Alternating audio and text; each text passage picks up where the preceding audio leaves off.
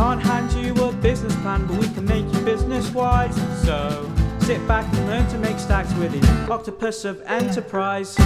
Hi, Diana here, and you find me at the deck, ready to provide even more opportunities and support to NTU students, staff, graduates, anyone with a great business idea in Nottinghamshire and beyond. Yes, it's the year 2023, a year that, if you want it to be, can be full of new possibilities. Which got me thinking, we are the only ones able to make things happen for ourselves. And yet, we do that thing, don't we? Putting stuff off, creating excuses, and saying throwaway statements like, I'll do that later, or I'll do that next year. Well, it's next year, people, and I want to help you get started on those business goals of yours. So I got together with an expert on this kind of thing, and this is what we had to say. After having a bit of a break over Christmas, we're back better than ever. I'm very excited to be recording an episode all about making things happen. That's right. Today, we're going to be talking about taking that all important leap of faith in business, whether that be starting one, growing one, or scaling one, or just in life. And who better to discuss this with than Robbie Swale, coach, author, podcaster, and advocate for and inventor of the 12 minute method something we'll get talking about later on in this episode. But firstly, welcome, Robbie. Welcome to the Octopus of Enterprise. How are you doing today?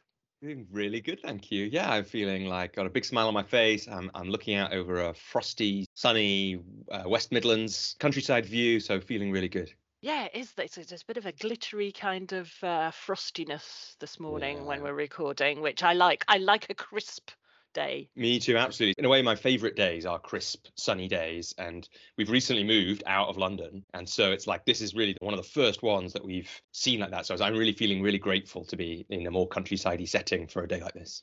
Wow. Okay. So big move out of the big smoke yeah. to the countryside of the West Midlands. That's right. Enjoying it, I'm sure. Yeah, absolutely. Yeah. Anyway, we're recording this episode at a time when you're doing a challenge, and that challenge is appearing on a hundred podcasts in a year. So, first of all, how's it going? How's it been? What number are we? I think ninety something. Ninety-three.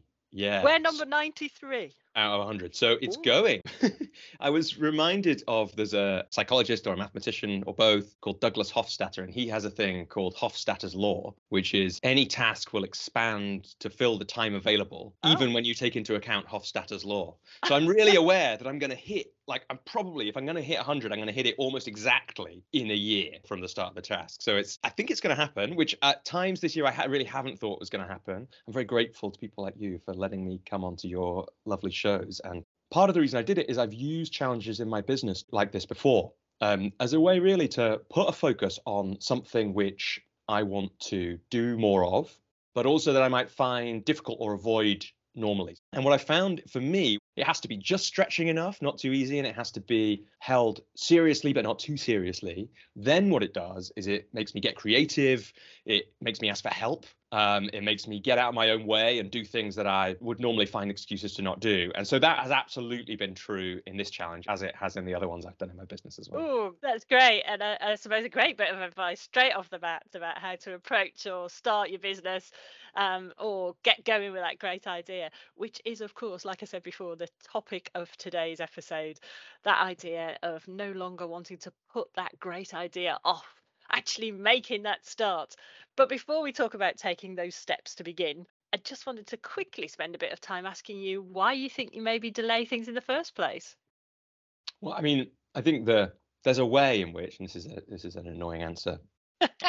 you know, there's a way there's a way in which you know the answers to that are different for many different people at different times. So, from my experience, essentially coaching, you could talk about it as helping people doing the things that they want to do but aren't doing by themselves. I mean, it's more than that, but it's also exactly that. And so, so I work with hundreds of people to look at these things, and, and the answers are different. But there are a few themes that I've seen emerge. So, one is distraction, essentially. Mm-hmm. Like you know and, and you can look at that in a bunch of different ways. You can look at it as the technology around us that is designed by very clever people to be as distracting as possible. You know sometimes it's distraction of other important things Uh, one of the games I like to do with clients is get them to list, you know, 25 things that they might do in the year, then narrow it down to the top five. And this is a story from a Warren Buffett, it may be apocryphal tale.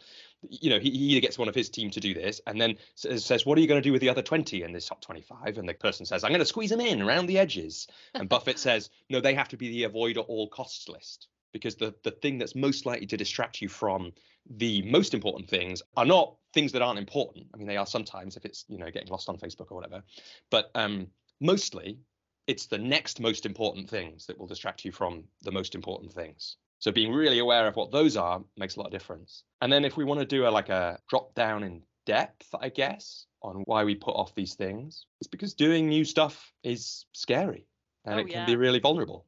And you know, we're kind of programmed to avoid, or we're often programmed to avoid doing the scary, uncomfortable, vulnerable things. Therefore, we make up a lot of excuses that sound like the real reason we're not doing it, but actually is just a way to protect ourselves from the risk of failure, or for some people, the risk of success. Oh, yes, fear of success. That's an interesting one. But before we move on, apart from getting yourself on 100 podcasts, what's on your top five? What are the other four on your top five that you're up to at the moment? The rest of mine has been done, so you're one of the first people to see this as we're recording, but it'll be out by the time people are listening. This is my fourth book. That you heard it my- here first. That's Exactly. what I'm saying. that's been what I've been working on. It feels like for the last year, it's been really present. So it's been finishing a project which has been, you know, I've had aims and goals for years to finish this in several years, and this is the one where I'm actually doing it. So I said we wanted to talk about fear of success. Did you suffer from that? And I suppose, what do we mean when we say fear of success? How does that show up? So one of the things that I think about there's a book called The Big Leap by a American psychotherapist author called Gay Hendricks, and in that he has this idea of the upper limit problem. And the upper limit problem is a way that you know he he thinks, and because he's a psychotherapist, he's done that deep work. He thinks this is a, a psychological thing that is in most, if not all of us, whereby we have an internal rule, which is there's a certain amount of happy that I'm allowed to be something like that, right? There's an upper limit to it. And there are various upper limit problems that people can have. You know, he says there's four common themes. And it was funny when I was reading this book, I was read I read them, you know, I read the first one, I was like, no, I don't think that's me. I read the second one, don't think the third one, don't think I was like, maybe I'm the special one. Maybe I actually don't have an upper limit problem. And then I read the fourth one and it was like, oh yeah, that is like, you know, it hits me right in the heart. That's exactly it. So I definitely do have it. I guess that's why I'm saying this story. That you know, you were kind of asking that. And the fourth one in the book is something like, um, you know, I don't believe it's okay to outshine others. So that's the story that I have in Mm. my life, right? Which is a version of fear of success. I see it with clients as well sometimes. It's a kind of like, I don't have enough clients for my business and I never will. And then you'll have the Oh. same person getting super stressed out like five, ten minutes later about what if I get too many clients that I'm overwhelmed and stressed? And it's like you could just see the flip there, which is absolutely an upper limit problem. And I'm not going to be able to recreate it, but there's that um, beautiful quote by Marianne Williamson, which is something like, Our deepest fear is not that we are inadequate, our deepest fear is that we are powerful beyond measure. Yes. So if we're now going right, we're we're going to be in our power. We need to stop delaying. Finally, take that leap. How did you get to there? And I guess that goes to the 12 minute method, which I mentioned at the very beginning of the introduction. Tell us about that. And I know there's a train journey involved in the origin of this. And you know, we love an origin story of the Octopus of Enterprise. So tell us more. Yeah, yeah, and, and I mean, it is really in what you said. It is in stopping focusing on all the things we've just been talking about and coming back to the small, repeatable practice. Now, that's what I would say about it now. That's not what I would have said at the time. So we're talking, yeah, the origin story. We're talking. I'm sitting with my coach Joel in um, summer 2016, and basically every time I came to share something, um, whether it was like first time I told people I was starting my business on Facebook or pressing publish on the new website or whatever it was, it was like an agonizing process. Lots of thinking, huge amounts of editing, like edit, re-edit, rewrite, delete, rewrite, delete, you know, probably just delete it and leave it and don't publish anything for a while, come back to it, um, finger hovering over the post button with a kind of like feelings of tension and anxiety in me. I can kind of remember it now. I got a kind of tension in my throat, even just remembering it. I've got a pit of the stomach feeling because this is really chiming with me too, and I'm sure it will with loads of people when they begin their businesses. exactly like I say, there's a level on which it makes total sense because we're doing something scary, we're doing something vulnerable, we're doing something that needs courage, and all those things feel like it's the pit of the stomach and the back of the throat and all that kind of thing. But I wanted to do some work with that because that didn't feel sustainable to have every time I needed to launch something new in my business feeling like that. And also, I just didn't want it to be like that, right? Wouldn't it be nicer if it wasn't always like that? You know, it really doesn't need to have a business, um, a business outcome to it. It's just like, wouldn't life be a bit better if I could share things, share bits of myself, share things I'd made online without feeling like that? So Joel and I, in our work, we'd been playing with different ways to do this. And then he used to be a painter in his previous life, a, a mm-hmm. visual artist, and he said, when I painted, I used to like creating series of paintings. What if you created a series of articles? And we'd already played with this train journey I had. I was living in London, southwest London in Battersea, and getting the train into Waterloo. And it was like a time that felt kind of free. So the experiment that Joel and I designed was either on the way in or the way home, I would write an article on the train. And the game was going to be write while the train is moving, stop when it stops, proofread that once, and then post it online. oh, see, uh, in hearing that story, I'm already feeling slightly scared. There are some ways that we made it a bit less scary. I chose to post it on LinkedIn, and there was a footer on all the articles which said, This article is part of a short series written on the train, proofread once, and posted online. And so, for ah. all my fears, were I'll get laughed at, people will tell me I'm wrong, people will tell me my writing is truly terrible, Robbie. What are you doing here writing an article? Who are you to do this? That's my fears. But even I know if it was written on the train and only proofread once, like no one can have a problem with that. So I did it. And the way I think about it now is it wasn't fun and it wasn't nice, but there was a kind of way in which I knew it was good or the right thing to do or useful most importantly for me internally, no one laughed, right? No one said, Who do you think you are writing a blog or whatever it was that I was really worried would happen, which kind of sounds semi ridiculous now, but were the kind of worries and fears that I had. And... Having said that, Robbie, yesterday I was doing a pitching workshop and talking about glossophobia, fear of public speaking. And apparently, in a list of fears, it comes above spiders, heights, and death. I know. So, you know, the old reptilian brain stuff kicks in, doesn't it? We don't want to be excluded from the group. We don't want to be laughed at. We don't want to be like eaten by a saber toothed tiger, basically. So it's not particularly helpful in the modern world, but we all have that. We want to be accepted. So moving from that 12 minutes on the train to your 12 minute method, that's when it was born. And for those who aren't aware, the sequence or the steps included in that method are start, keep going, create the conditions for great work, share it. And it seems like a really simple formula, but yet we still find it so difficult to actually do. really true. so I thought it would be worthwhile now to spend a bit of time on applying the method. So you got a great business idea, you want to spend time thinking about taking your next step in business. How do you apply it?